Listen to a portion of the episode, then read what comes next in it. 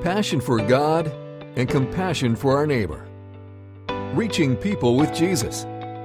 This is Crosswinds Church. And now, here's Pastor Kurt Truxas.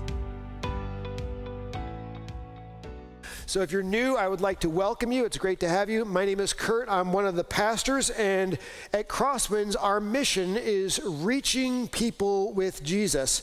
And I want to tell you how that happens in how we, as very ordinary people and very ordinary ways, go, are able to be used by God to reach people with Jesus Christ. And this story comes from the Spencer campus.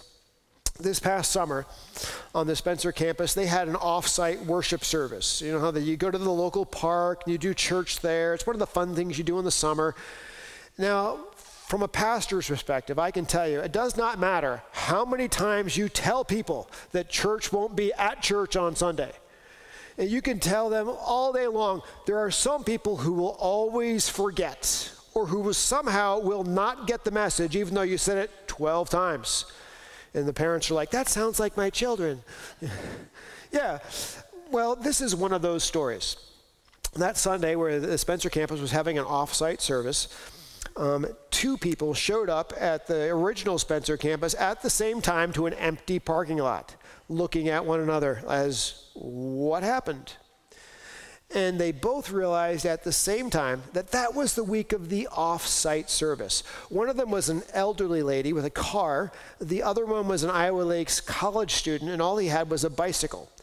The elderly lady quickly realized there's no way that this guy on the bicycle is going to make it across town to the park and make the church service. So she said, Well, why don't you hop in? I'll give you a ride and we'll be able to get there just as it starts. And that's what they did.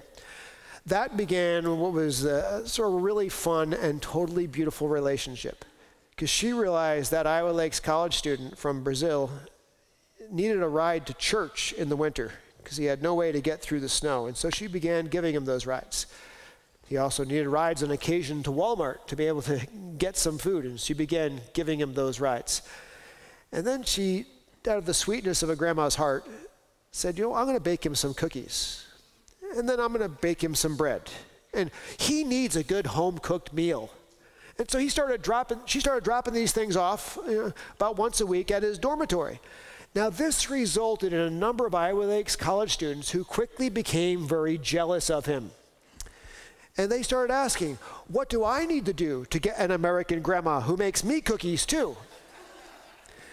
And he said, It's really simple. It's just go to this church that I started going to, which, by the way, once we relocated, it's across the parking lot from the Iowa Lake College student dormitory. So it's just a walk for them. So this has resulted in a number of Iowa Lake college students going to church on Sunday, hoping they can meet these American people, especially these nice old ladies who bake cookies. And it's so neat because the, the door has been opened to the gospel by just an elderly lady seeing a need and meeting a need in a young student's life. At Crosswinds, we often say that we believe good works creates goodwill, which opens doors to people hearing the good news of the gospel. That's a perfect example of that. And I tell you that story not just so you can have that nice soft feeling in your heart, but I tell you that story so hopefully that story can be relived in your life. That when you're at church and you see somebody new that you don't know, walk up and build a relationship with them. Be kind to them and do good to them. When you're around town and you see somebody who is in need or maybe could use a little help, go out of your way to take the initiative to do good for them and, and build a bridge. And you never know what God can do when that door begins to open. Amen? Well, that brings us to our study. We're continuing this morning in our study of 2 Samuel. We're in 2 Samuel chapter 8. What we've seen so far in 2 Samuel is David has become king over all of Israel. Uh, David has pushed the Philistines out of the Israelite territory. David uh, captured Jerusalem, which was a Canaanite stronghold for generations, and he made it his capital city. David has taken the Ark of the Covenant, which was really forgotten about and neglected by God's people, and he moved it to Jerusalem to make God and the Ark the center of the nation's life. And things are going so well for David. We came to 2 Samuel chapter 7, and at that time, David was just reflecting about how good God has been to him, and he had a desire in his heart to build a house for God, build a temple for the ark. And at first, it looked like that was a great idea, but then God pushed pause on that and said, David, you're not going to build a house for me. My plans are to build a house for you. And by a house, it's, God wasn't talking about a physical house of bricks and mortar. David already had one of those. He had a cedar palace. He was going to build David the house of David, the dynasty of David, that there always would be a descendant of David on the throne of Israel. But as we studied 2 Samuel chapter 7, we discovered that there is some interesting prophecy in there about one particular descendant of David who looked rather unique. This descendant of David would be biologically descended from David, but God would be his father. He would be known as the Son of God.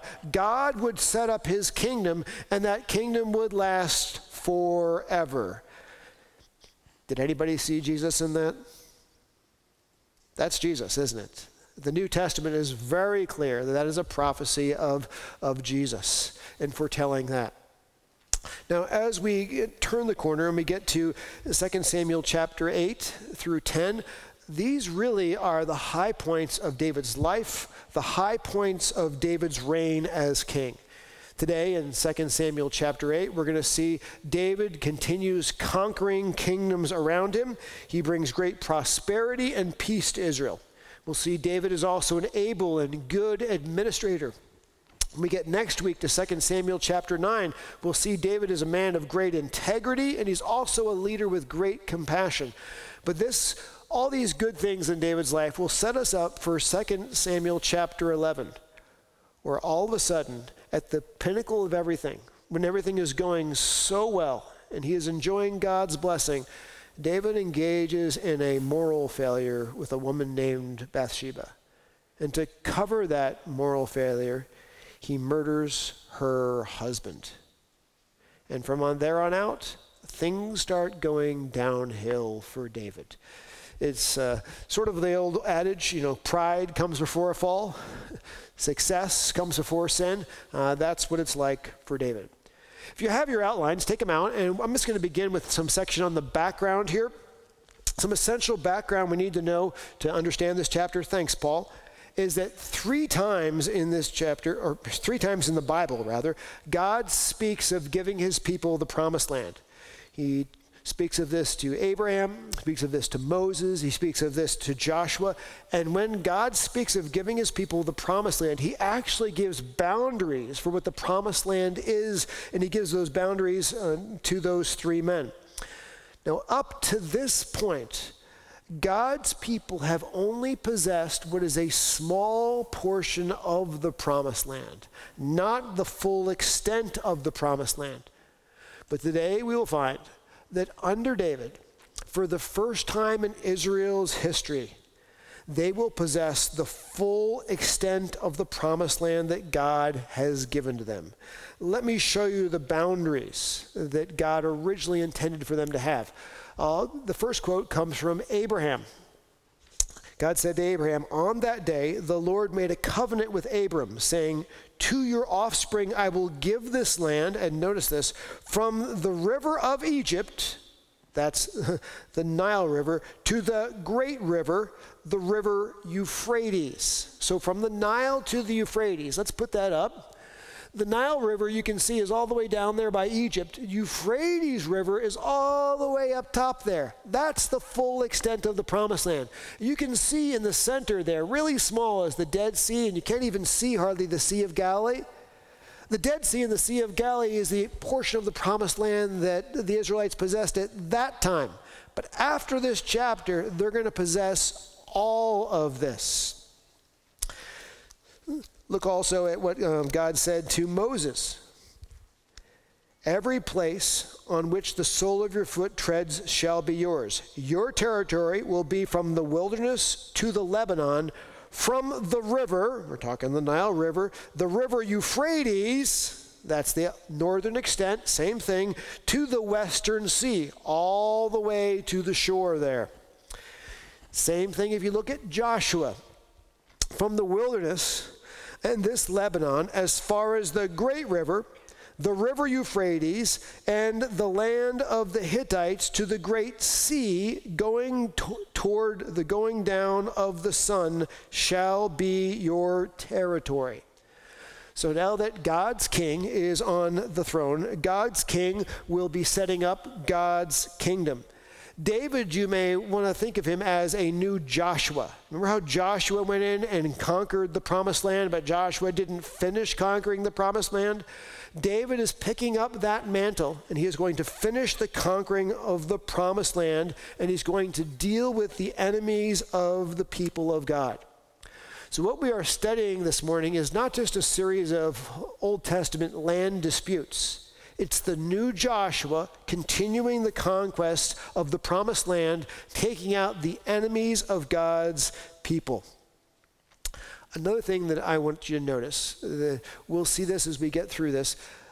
David, as king over the promised land, taking out the enemies of God's people and reigning and ruling in the promised land, is a mini foreshadowing of Jesus. Because Jesus is the son of David, who is also God's anointed king. But Jesus is not just the rightful ruler of the promised land, Jesus is the rightful ruler of the entire earth. And Jesus is the one who will reign and rule over all the new creation itself. So many of the things we see about David and his reigning and ruling in the promised land will also be true about Jesus and his reigning and ruling over the new creation for all of eternity. But we'll learn more about that as we get into our study. So let's dive in. Number one, David conquered the nations around Israel. The first nation we see him conquering are the Philistines. After this, David defeated the Philistines and subdued them. Well, who are these Philistines and where did they live? Let me show you the graphic.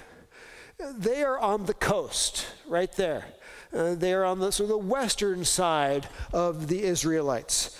Um, ethnically, they, they are distant from the Israelites. Uh, originally, they're descended from the Egyptians. They first sailed to this area and set up a colony in this area. Then we find them first mentioned in the book of Judges, chapter 3.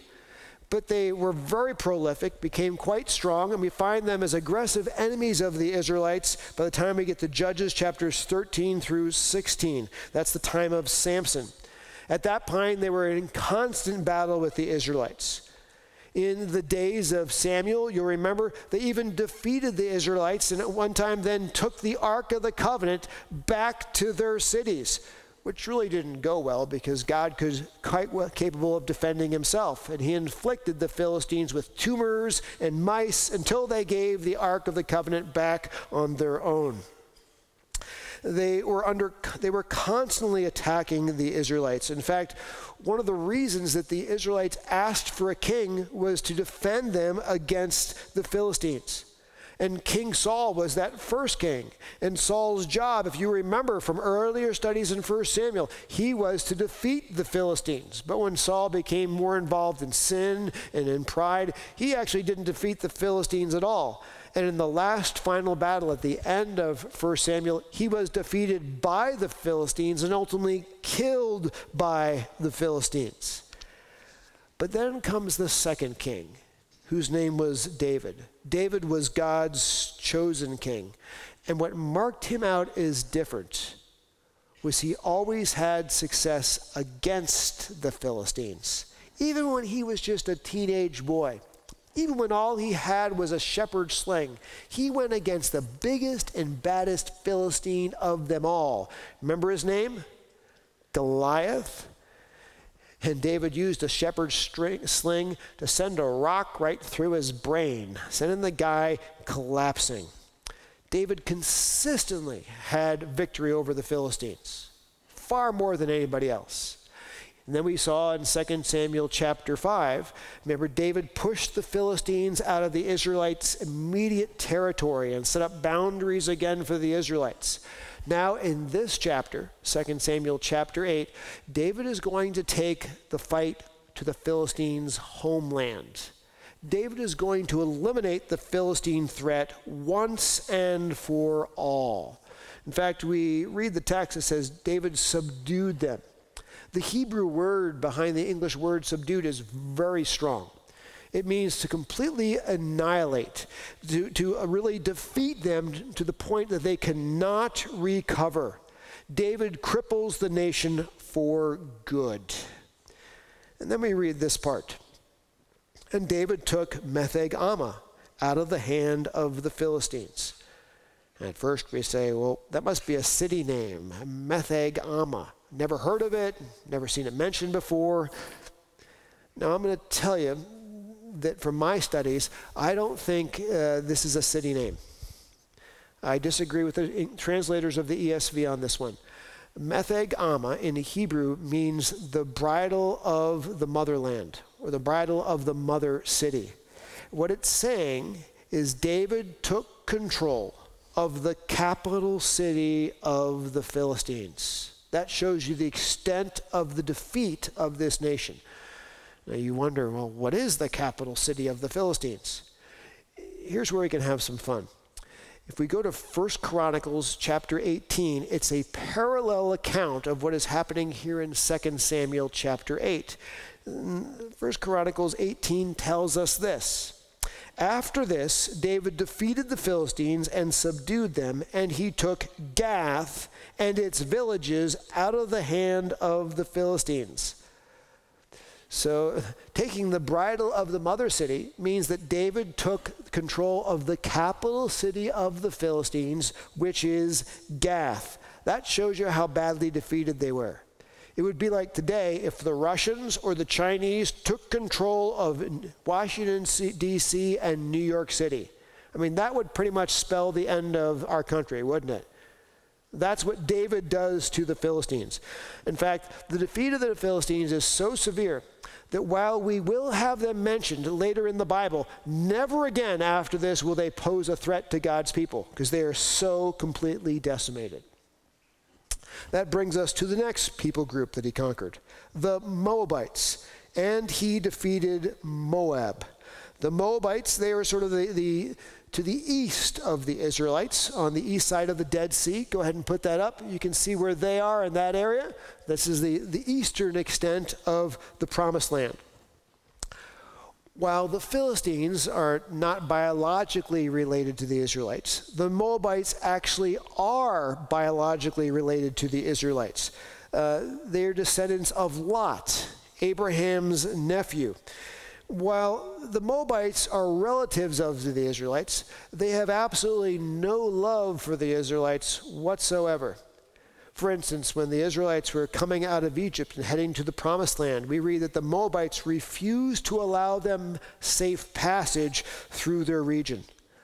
Later on, we'll see that the Moabites, that they did is they actually sent young women among the Israelite men to seduce them away from their wives and away from their God. And incidentally, they were relatively successful in doing that. That shows you how um, tricky these guys are.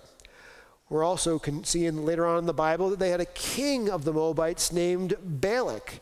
And he wanted to, to curse the Israelites. So he hired a prophet named Balaam to curse the Israelites, to hopefully have God start to fight against them. But Balaam was pretty honest with Balak. He says, Hey, you can hire me, but I can only say what God puts in my mouth to say. And three times, well, uh, Balaam tried to curse the Israelites, every time he spoke, he ended up blessing the Israelites, the exact opposite of what Balak wanted done. Speaking of that, in Numbers 24, which is when Balaam was offering these curses that were actually turned into blessings, one of those um, lines says this in Numbers 24 17. A star shall come out of Jacob and a scepter shall rise out of Israel, and it shall crush the forehead of Moab. That at one time in the future there will be a star or a scepter that comes from the Israelites that will crush and destroy the Moabites. That prophecy in Numbers 24 is filled, fulfilled here in 2 Samuel chapter 8. That star or that scepter who destroys the Moabites is David. That's what he's about to do. While I've given you negative history about the Moabites, I want to just take a moment to give you a little bit of positive history about them. If you've been with us years ago when we studied the book of Ruth, you'll remember that Ruth was a Moabite. And she was a Moabite who actually left the Moabites and became an Israelite and began worshiping the true God of Israel. She ties into the story because she is actually King David's great, she is actually King David's grandmother. Pretty neat. There was also a time when the king of Moab was nice to David. You remember back in 1 Samuel where David was on the run from King Saul. You may remember that the king of uh, the Moabites allowed him to stay in his land for a period of time. And David brought his parents and had them there with the king of the Moabites and left them there for safety. Now, what I'm about to share with you is not in the Bible. It is written about in Jewish history, so this may or may not be true. But Jewish history has written down that the king of the Moabites, when he was supposed to be a protector of David's parents, actually turned against David's parents and killed both of them. Which would probably explain what we're about to read that happens next. And David conquers the Moabites, and he measured them with a line, making them lie down on the ground. Two lines he measured to be put to death and one full line to be spared. It gets rid of two thirds of the Moabite population. Now, at first, we're reading that going, man, David is a really nasty dude. But remember, he's a new Joshua. He's conquering the promised land just like Joshua did. He's only destroying the enemies of God and the enemies of God's people who are re- resisting him. And typically, what was supposed to happen is there shouldn't be one thirds left. Typically, all of them would be destroyed. You wonder, well, why did David leave a third of the Moabites alive? Here's what I believe. As we're going to see as we continue, David is about to conquer so much territory that there is no conceivable way that the existing Israelites can hold that territory or, or maintain that territory. So he seems to leave a portion of the people alive for to be able to work the land and to bring the produce of the land back into Israel as tribute as they recognize David as the rightful king. Because that's what we find happens next. And the Moabites, those, those who are left, became servants to David and brought tribute. They bring produce and they bring uh, products of the land into Jerusalem. Now I began wondering, I wonder what they bring and how much they bring. Does the Bible tell us? So I began looking around and I found this verse in 2 Kings about later in biblical history. Now, Mesha, king of Moab, was a sheep breeder and he had to deliver to the king of Israel a hundred thousand lambs and the wool of a hundred thousand rams. Boy, that's a lot. Uh, but that's the tribute that they were forced, forced to bring. This brings us to another people group in the full extent of the promised land that David destroys. It's called the Zobites, the Zobites. It's from verse 3.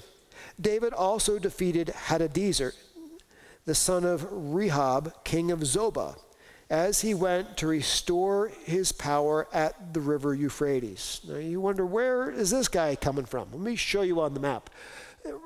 Right above the red there is the Euphrates River. So this is the northern tip of the promised land, the part that Hadadezer occupies and controls. Um, they're known as the Zobites. Incidentally, this is only the second time we'll find them mentioned in the Bible.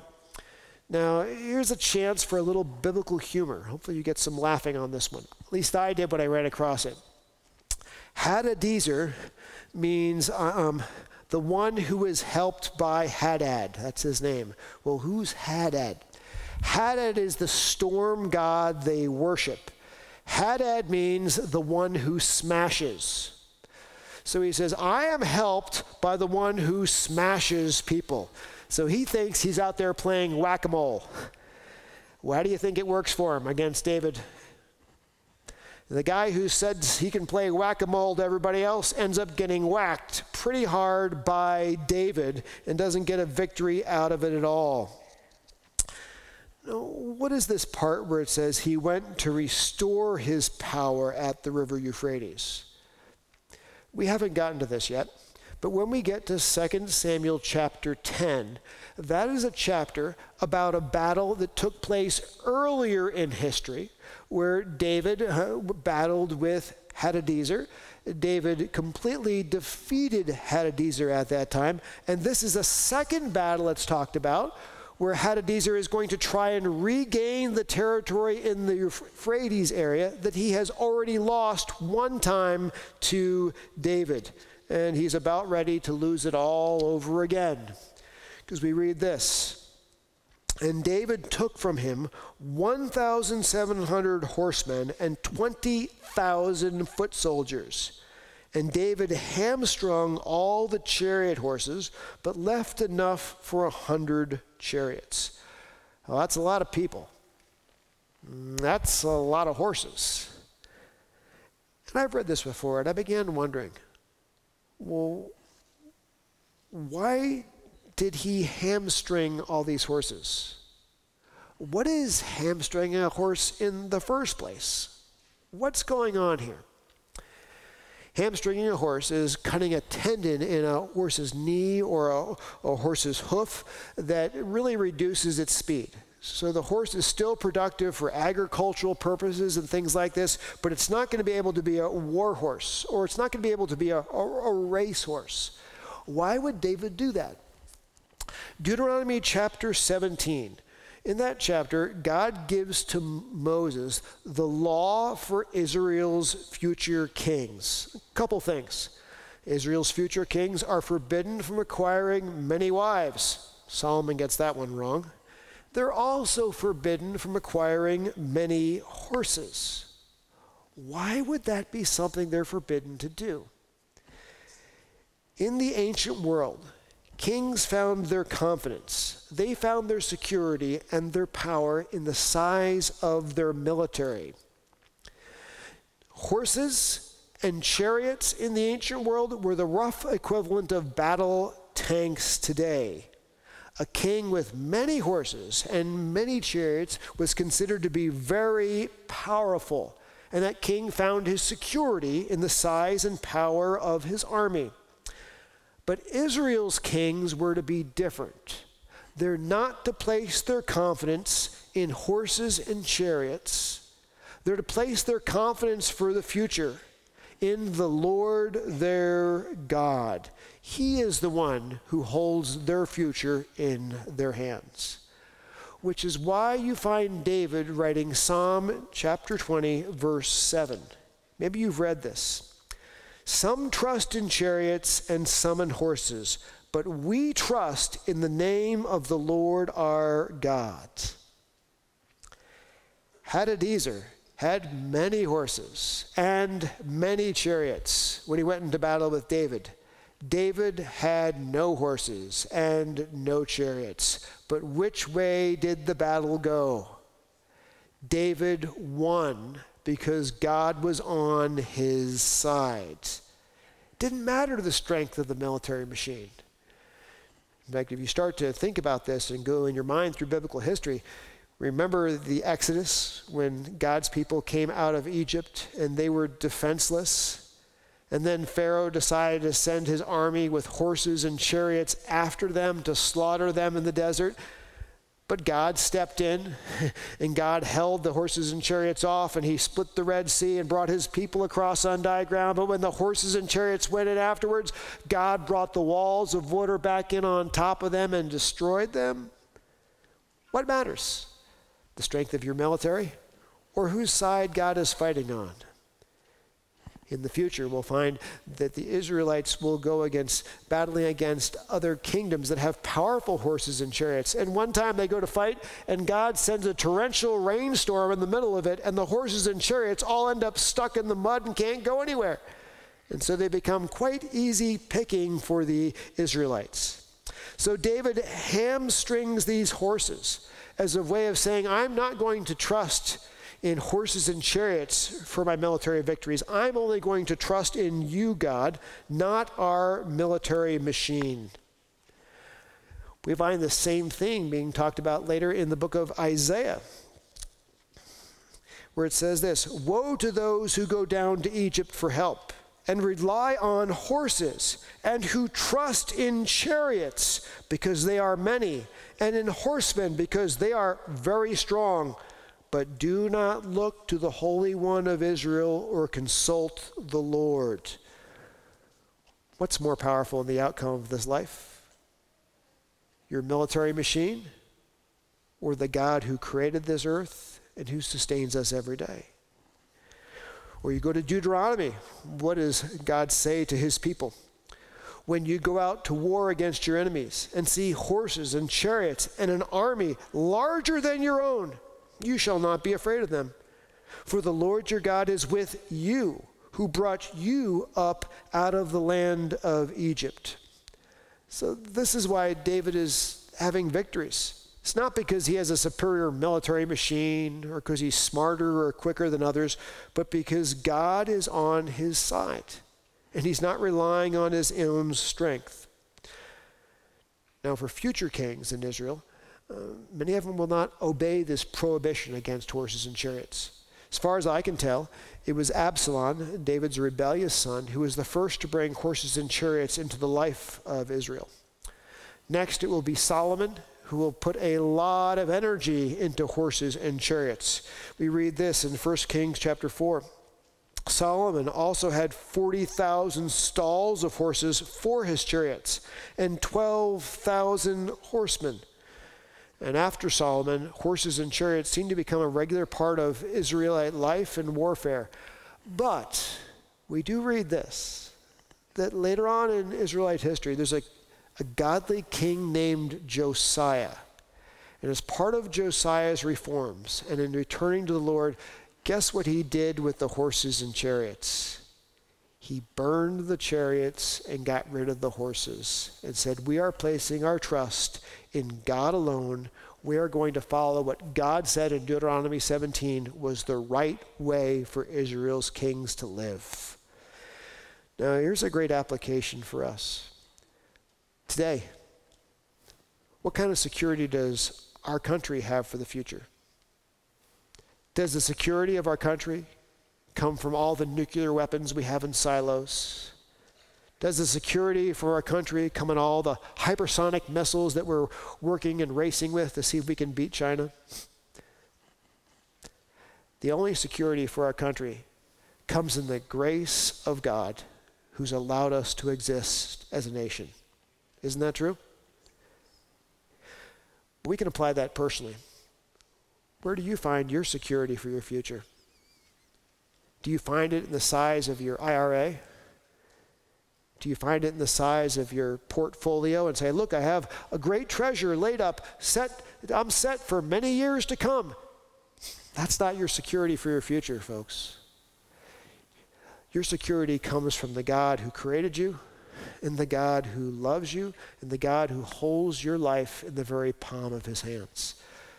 So let us not forget to, the, where our true security for our future comes from and find security in wealth and assets, and in things. That brings us to another group of people that David now conquers, which are the Syrians. To reach Hadadezer and Zobah, he had to pass through a territory controlled by the Syrians. They controlled Damascus. Damascus was 25 miles roughly southeast from Hadadezer in his territory. Let me show you on the graphic where it comes up. There it is. You can see Zobah above that. That's the Syrian area. area. Damascus, sometimes also known as, as Aram. Let's see what David does to these guys.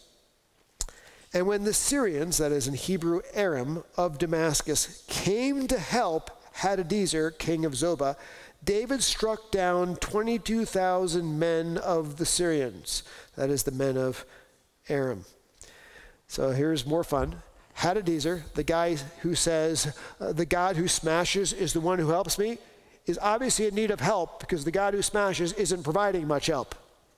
So he calls his neighbors, the Syrians, in for help to see if they could help him beat David and regain his territory at the Euphrates.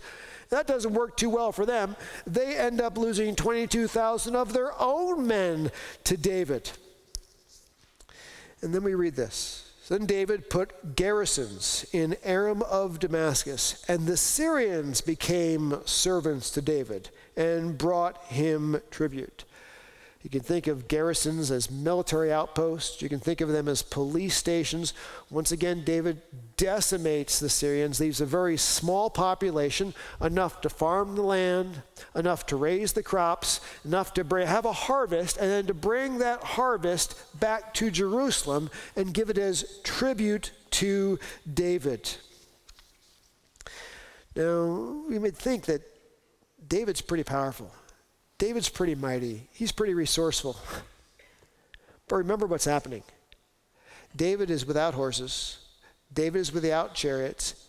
He's battling powerful nations with horses, with chariots, with the latest modern military technology of the day, and God is giving him amazing, overwhelming victory.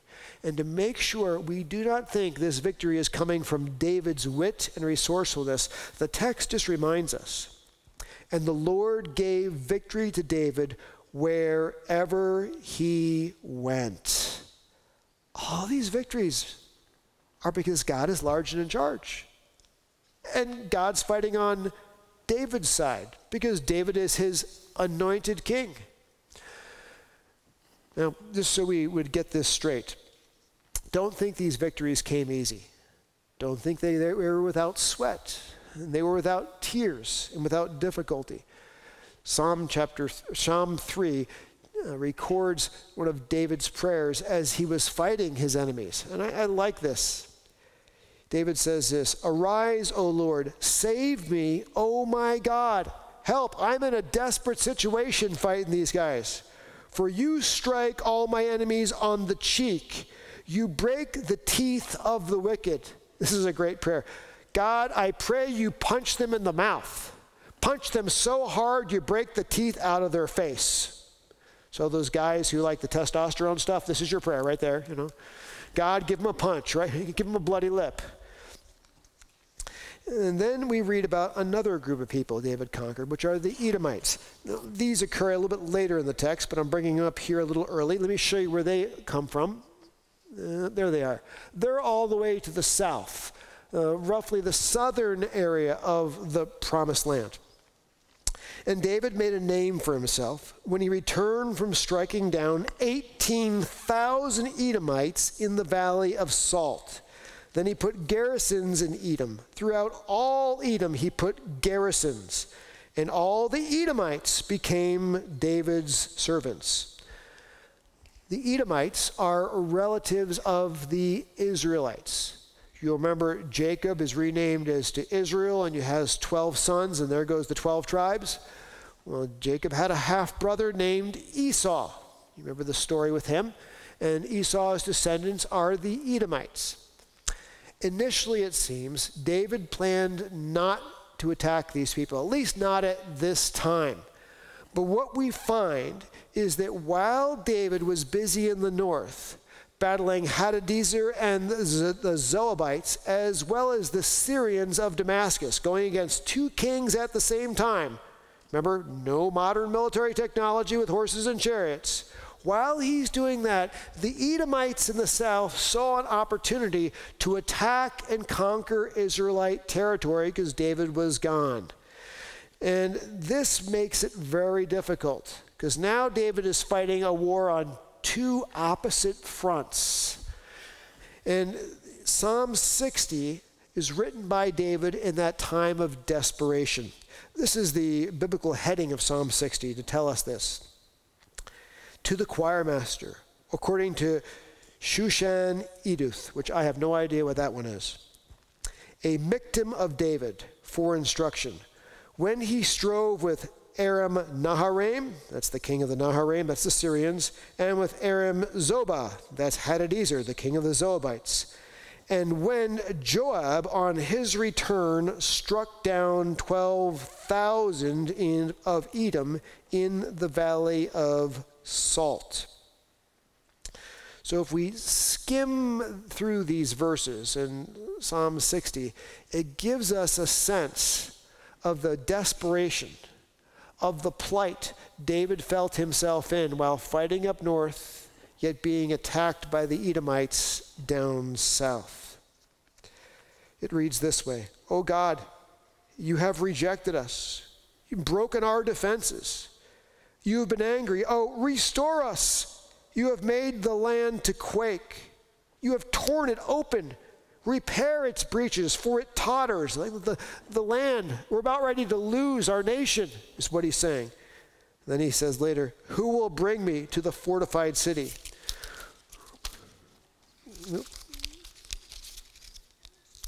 Who will lead me to Edom? Have you not rejected us, O God? You do not go forth, O God, with our armies. Oh, grant us help against our foe. For vain is the salvation of men. With God we shall do valiantly. It is He who will tread down our foes. God, unless you come and rescue us, we won't make it.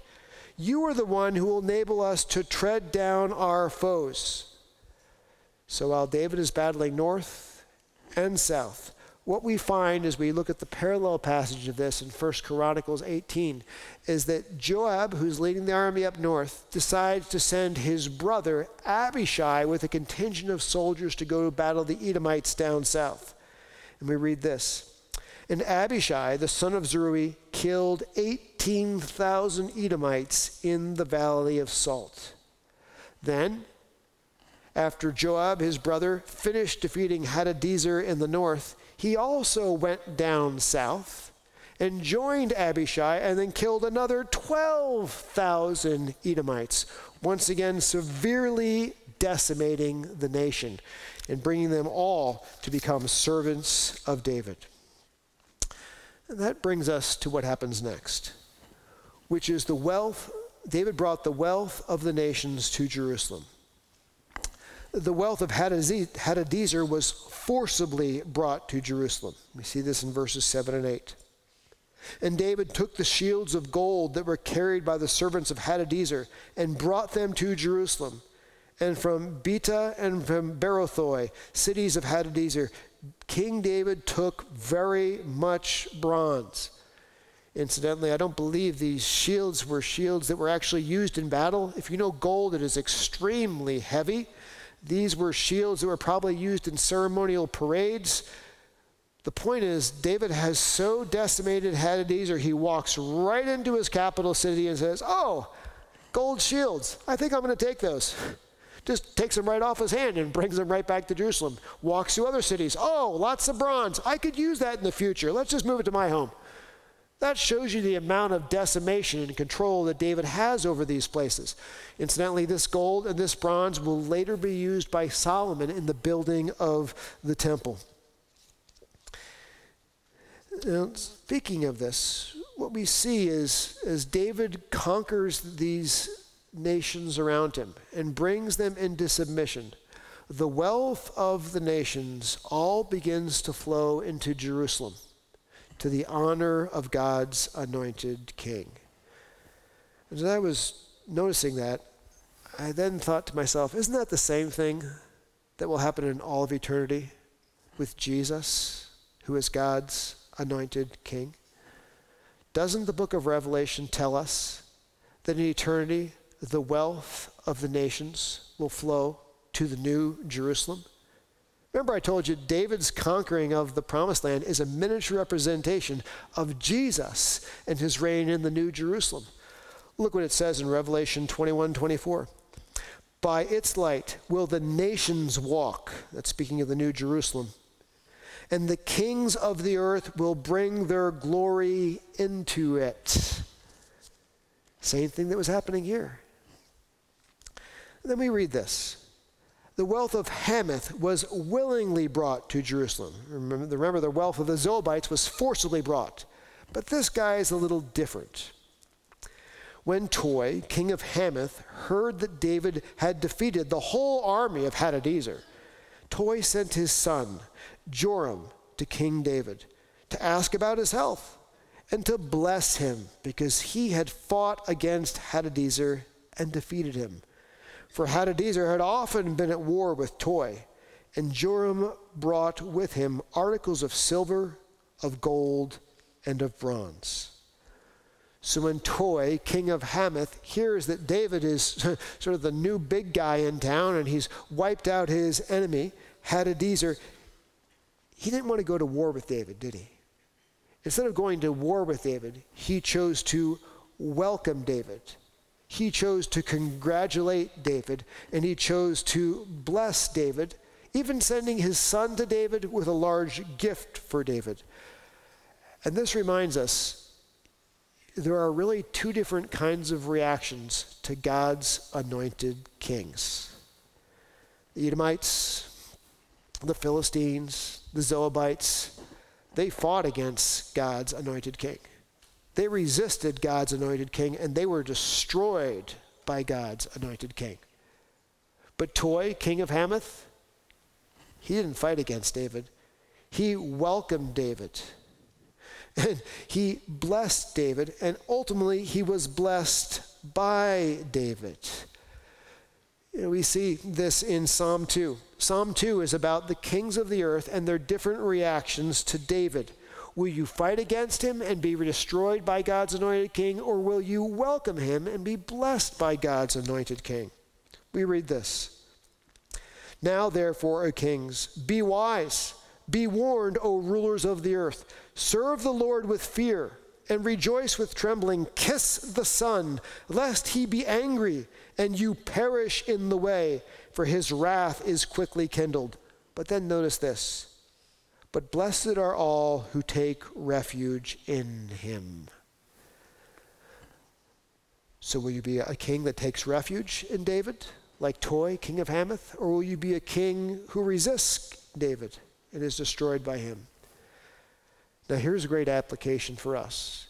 If you've ever studied Psalm 2, you know that Psalm 2, while it talks about David, God's anointed king, it's very clearly also talking about Jesus, God's anointed king. And that there are two reactions to Jesus. In this life, you can resist him, you can fight against him.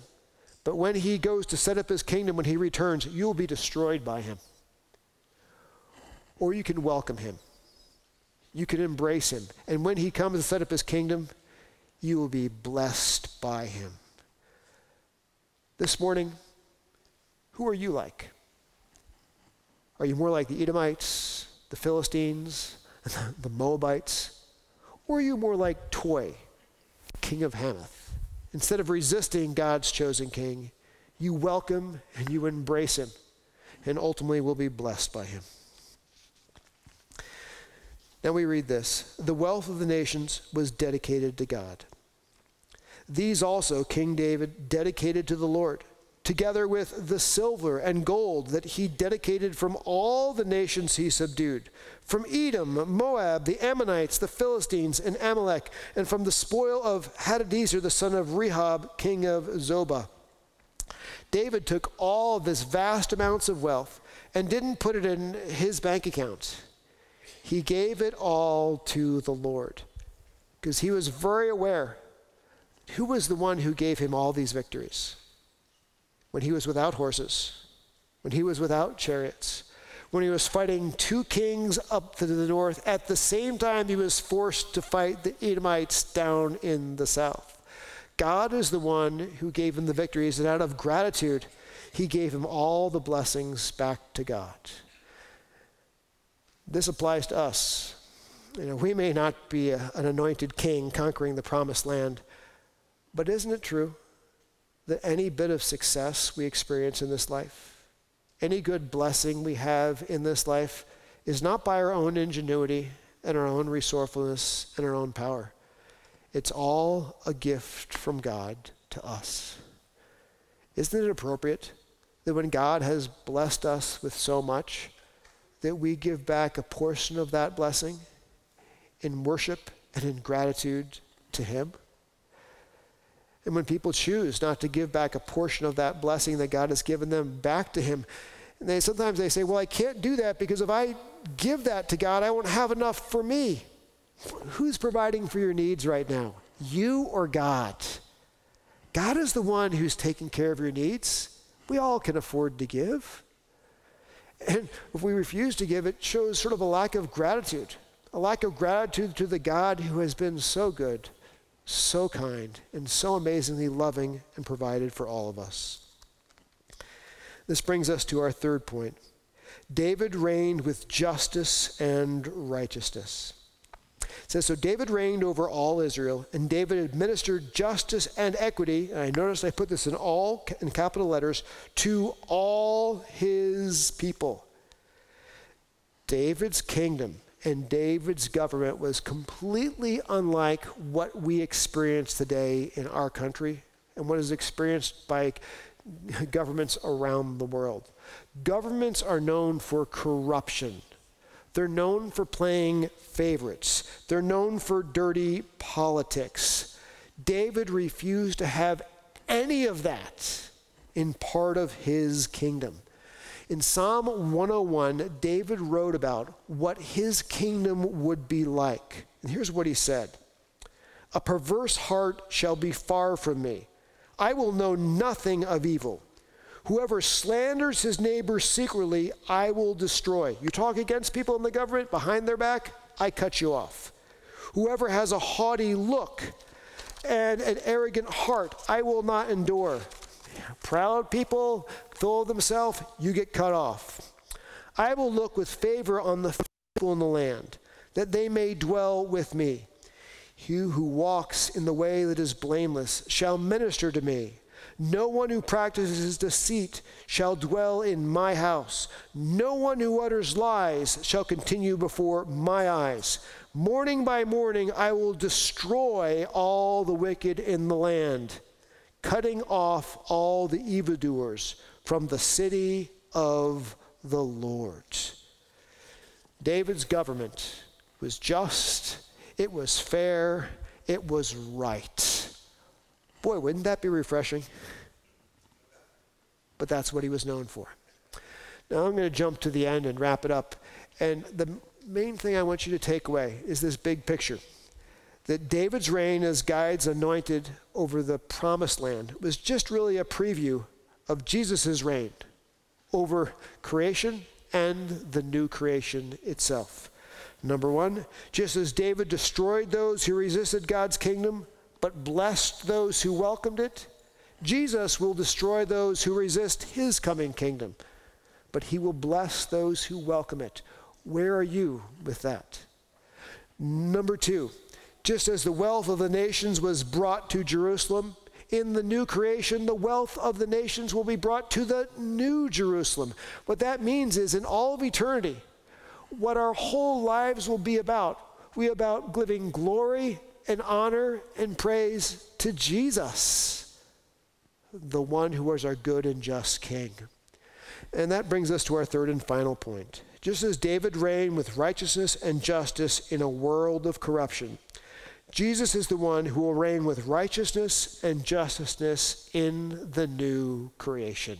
And my friends, as you look at the news, see all the corruption in our government, and all the corruption in this world, let that whet your appetite to help you fix your eyes upon Jesus for the day when he will reign over everything and we will be his subjects and government will be good and refreshing to us, not a constant source of frustration. Let us pray. Heavenly Father, thank you so much for your word thank you for this chapter, which gives a better understanding of the extent of David's power and David's conquering and, and David's reign as your anointed king. And may David's reign uh, of conquering his enemies and the wealth of the nations coming into, the, into Jerusalem and David reigning with justice and equity help us fix our eyes on the fact that one day Jesus, you too will reign over all of the earth, destroying your enemies and welcoming your friends. You too will one day have all the wealth of the planet poured into honor and glory to you, and your kingdom will be justice, it'll be righteousness, it'll be fairness, it'll be perfection. It'll be the thing that we all long for in our hearts. And as God's people, may we fix our eyes on that wonderful day of your return. We ask this in Christ's name. Amen. This has been a presentation of Crosswinds Church. A complete archive of sermons can be found online at crosswinds.tv. Thank you for being with us, and may God continue to enrich your life.